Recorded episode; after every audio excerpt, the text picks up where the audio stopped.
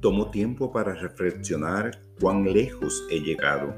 A veces puedo sentirme impaciente en mi sendero espiritual. Puede que desee avanzar con urgencia hacia aquello que quiero aprender y la sabiduría que quiero expresar.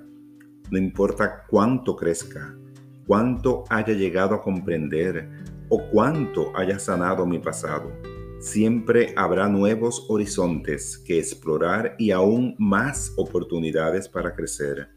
Resisto a la tentación de ceder ante sentimientos de derrota. En vez de ello, me detengo para reflexionar sobre la distancia que he recorrido, las maneras en las que he hecho más fuerte y saludable mi vida.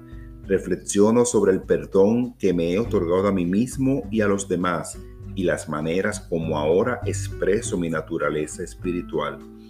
Estoy orgulloso de mi avance y deseo continuar este viaje.